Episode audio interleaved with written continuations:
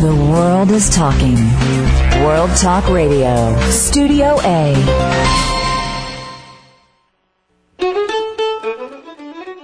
If Civil War Roundtable sounds like an interesting activity, why not start your own? We'll find out how to do that when we return on Civil War Talk Radio.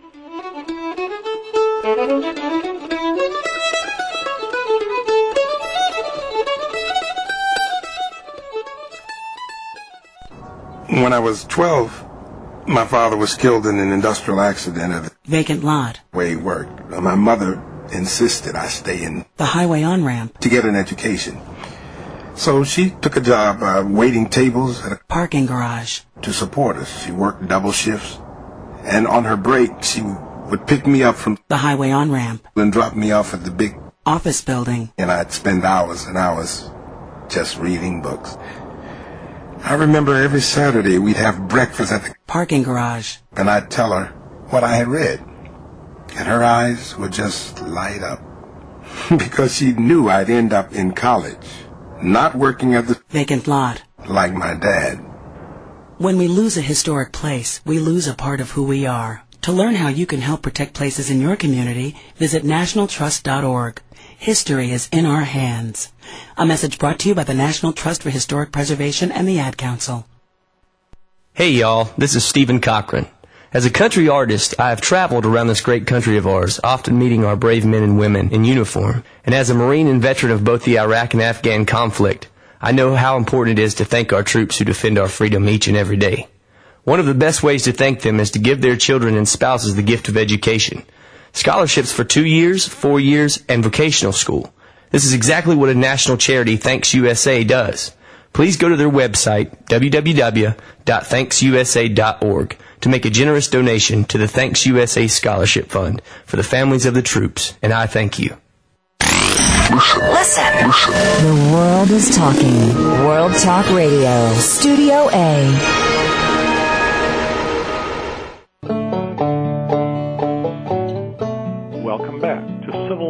Talk Radio. I'm Jerry Prokopowicz, talking today with Matthew Borowick. He's a columnist for the Civil War News and writes about Civil War roundtables around the country. Uh, those organizations that meet uh, to hear speakers uh, present uh, their thoughts and findings and research about the Civil War, uh, to socialize with like-minded people, compare notes, and do other things as well. There are other activities. Uh, Matt, I want to ask about that in just a moment, but you were talking about a memorable presentation you heard from uh, Dr. Richard Latimer some years ago, who uh, was well known uh, uh, amateur historian and medical doctor who studied the Lincoln assassination. And that uh, put me in mind of the fact that there are also Abraham Lincoln roundtables. This is there's the Abraham Lincoln Civil War Roundtable, which is located in Detroit, Michigan. But there are actual a separate movement, the the Lincoln Roundtables, where people meet to hear presentations just about Lincoln. Is there an overlap between these two? Do the same people belong to them both, or do these two move in separate, barely intersecting worlds, uh, scarcely aware of each other's shadowy existence?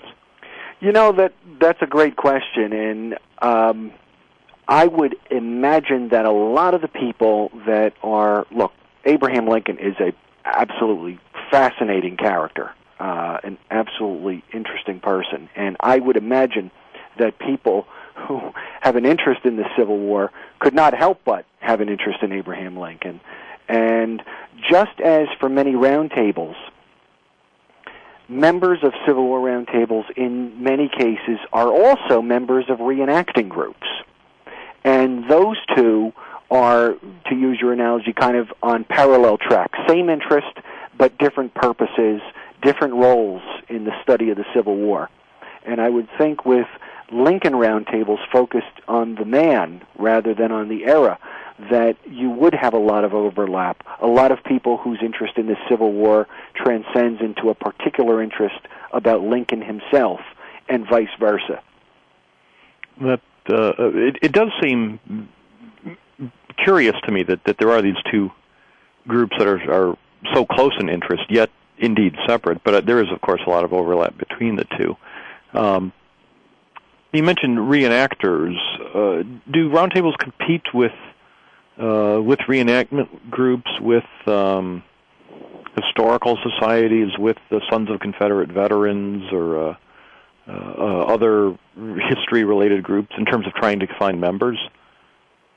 I don't think so. I think because Civil War roundtables clearly have a very broad scope that they can study, but their approach to it is a, a different one from those other groups. And, and what I mean by that is clearly the American Civil War was, in my mind, the watershed period in our nation's history. And because of that, there are so many ways to study it, there are so many angles to look at it, there are so many ways to, if you will, experience it, that there are those who prefer to go to meetings such as at a Civil War roundtable and hear a well-known, hopefully a well-known, well-spoken presenter share his or her knowledge, and then to have the member share that with other like-minded members in a, almost academic setting, Jerry, if you will. And then others would love the opportunity to, if you will, live the Civil War by becoming reenactors and spending weekends going away and wearing wool uniforms not only in the winter but in the heat of the summer and sharing the camaraderie that comes with that by camping out overnight but also sharing that knowledge not in a classroom type setting but in an open environment perhaps even where civil war battles occurred and that's their opportunity to live it by reenacting it but also to share their knowledge with in many cases, a younger generation by showing them how heavy a rifle was or how the soldiers cooked their food, what kind of food they ate, and so on. And so I think the two groups, in this case, say reenactors and roundtables, are complementary. And that's why I think we see a lot of cross pollination where many times members of reenactment groups, reenactors, are members of Civil War roundtables. Now, if I decide that the the Pender Roundtable up in Rocky Mountain is just too far for me to drive half an hour, so I'm going to start one here in Greenville, North Carolina, um, and uh, I decide I'll be my own speaker uh, for the first meeting. Uh, put an ad in the paper, declare myself president for life of the Greenville Civil War Roundtable. Um, am I there? You, you said there's no national organization. I don't have to register with anybody. Uh, can I just start start a roundtable tonight? You know what? I would say that that's what I'm going to call the Jay Jorgensen model of starting a roundtable. And okay. Jay is a, a great friend of mine who started the Robert E. Lee Civil War Roundtable. And Jerry, that's just about how he went about creating the Robert E. Lee Civil War Roundtable. He reserved a small conference room in the local library and he posted a couple notices in the local paper saying if you are like-minded about the American Civil War and you have an interest in learning more about it, join me on such and such a night. I think it was back in 1991 or 92. Come out and I'm going to give a presentation on the election of 1860. And sure enough, what started with maybe six to ten people who came out to hear about that blossomed into what is now a, a 120 member organization. We have a Civil War library with over 2,000 volumes of material in it. It's open to the public. We take trips far and wide. We've had well known speakers come out to visit with us, and we're one of the more well known roundtables in the Northeast, if not in the country. And it started exactly the way that you had envisioned. Is there another way to start it? Uh, that sounds like that's one alternative. You know, roundtables come in all shapes and sizes. One of the articles I did, uh, because it was very close to home here, was we have a Civil War roundtable group that meets here at Seton Hall University. There is a number of people, because the topic is so fascinating, we have a number of people who uh, just anecdotally had talked with each other about the Civil War. And one of the employees, a reenactor, uh, coincidentally, had sent out an email saying, "Why don't we get together and over lunch back to what you and I earlier had discussed, sit around a round table and talk about the Battle of Gettysburg. And sure enough, that first lunch attracted about five or six employees, and that group now, about two years later, numbers about 25 or so that get together once a month on campus and sit together for lunch talking about the Civil War. One of the great things about it, not only do you get to share some Civil War knowledge with others, it's a great way to bring employees closer together, people who will have to work together outside of that hour at lunch, and perhaps it promotes a little better camaraderie among fellow employees. So it's got multiple benefits. Of course, then then again, you've got the people who say, you know, Sherman, Forrest, Sherman, Forrest, and, and uh, uh, that, then things don't go so well. Uh, uh, we've had that also. We, we've had some heated uh, but respectfully differing opinions on some of the topics. Yes. Uh, so once the roundtable is formed, uh, you said you can have the model of the, the president for life, um, but uh, you, you could also, I assume, uh, elect your officers, uh, rotate things, use volunteers. Uh, it can be done in any which way. You know, in fact, we do in our roundtable, we do kid Jay. Uh, we called him the benign dictator for life, and it could not have gotten done without Jay. But the thing was, when the group was 12 or so members, Jay could do it all soup to nuts. But as the group grew, it needed to have, if you will, more active support and participation from more members. And it worked out well. In this case, Jay welcomed volunteers stepping up. I took the, on the newsletter from him. Um, someone else would go and secure the meeting rooms. He would continue to get the speakers. Someone else would charge dues. And so the duties were really split up. What that led to was an advisory group. So, well, in that case, he still had the title president, and by the way, no one else really wanted it anyway, so it worked out well. But he had a group of people who were committed to doing different functions within that. Separate from that, there are groups that will go and have actual elections and so on. So they do that also, where people have term limits, and um, and they do it that way. Now, it, it, putting my lawyer hat on for a minute, if you get a group with you know over a hundred members and people are paying uh, you know fifty dollars a year maybe, uh, pretty soon there's a certain amount of money involved. If you're sponsoring things like side events like trips to battlefields and so on, money starts to change hands.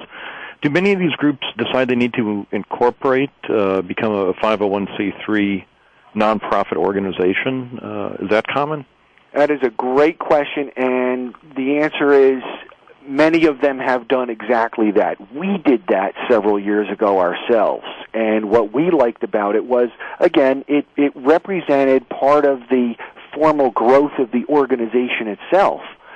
But what it also did, it, it gave us a, a greater level of legitimacy. And what it did also is it allows for some fundraising to go on uh, also as a nonprofit organization. So it had multiple benefits, and it was something that I've seen a number of roundtables do. I mean, I, I think it, it's unfortunate, but in our litigious society, you get any group of people large enough, and uh, pretty soon someone's going to want to sue somebody. And if if your uh, officers are not protected by by corporate organization, they can be individually uh, responsible for things. So, so at some point you do need to organize, I guess, uh, even the uh, a, small group. The um, well, well, this. I mean, there are so many different directions these things can go. The, the, these groups. One question that does come up with with study of history in general um, is the membership getting older? Are, are people uh, many of the guests I have on the show got interested in the Civil War during the centennial from Bruce Catton's book, or the oh, sure, uh, uh, and that means we're all you know 40s, 50s, 60s. Uh, uh, how do you get young people into a Civil War roundtable?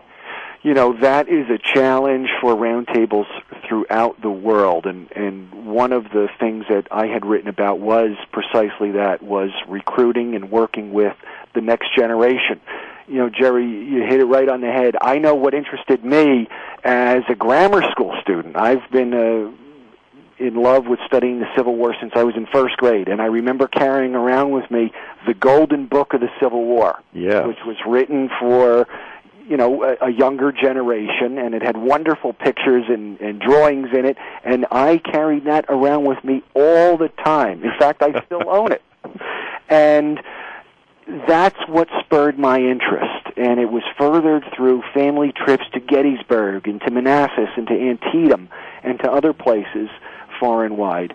And you're right, though, just like the population in general, the roundtable population is graying. And what do we do as current roundtable members to perpetuate the study of the Civil War and to continue this? And so I've seen roundtables that have done things like creating scholarship programs, and they will invite local schools, local high schools, to submit essays on various topics.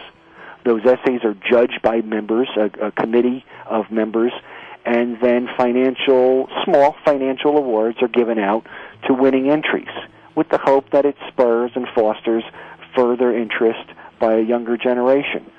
And that's one of the ways that roundtables have done that. And the other is to work with schools to bring again this is where the reenactors come in to bring some more tangible visceral type of civil war knowledge to them by being able to bring in maybe uniforms or hardtack or some of those things to show students that hands on what soldiers went through perhaps also to spur an interest but it's critical that roundtables do it well, it it, it is. Um, uh, the internet is yet another avenue that we could uh, explore in terms of both recruiting uh, and and uh, uh, getting both uh, the younger generation and current members. Uh, there are lots of facets to it. Uh, unfortunately, we're just about out of time, as always happens too fast every week. But Matt, I want to thank you very much for being on the show, and I want to urge all our listeners to uh, uh, look up your local Civil War Roundtable. I'm guessing many of you, if not most, already know where it is and uh, have dropped in at a meeting or two. But it's a, a really interesting way to uh, hear people live, not just through the internet or the radio. And uh, hope everybody will take a chance to explore that. So, Matt, thanks for being on the show. Thank you, Jerry. And listeners, thank you for listening to Civil War Talk Radio.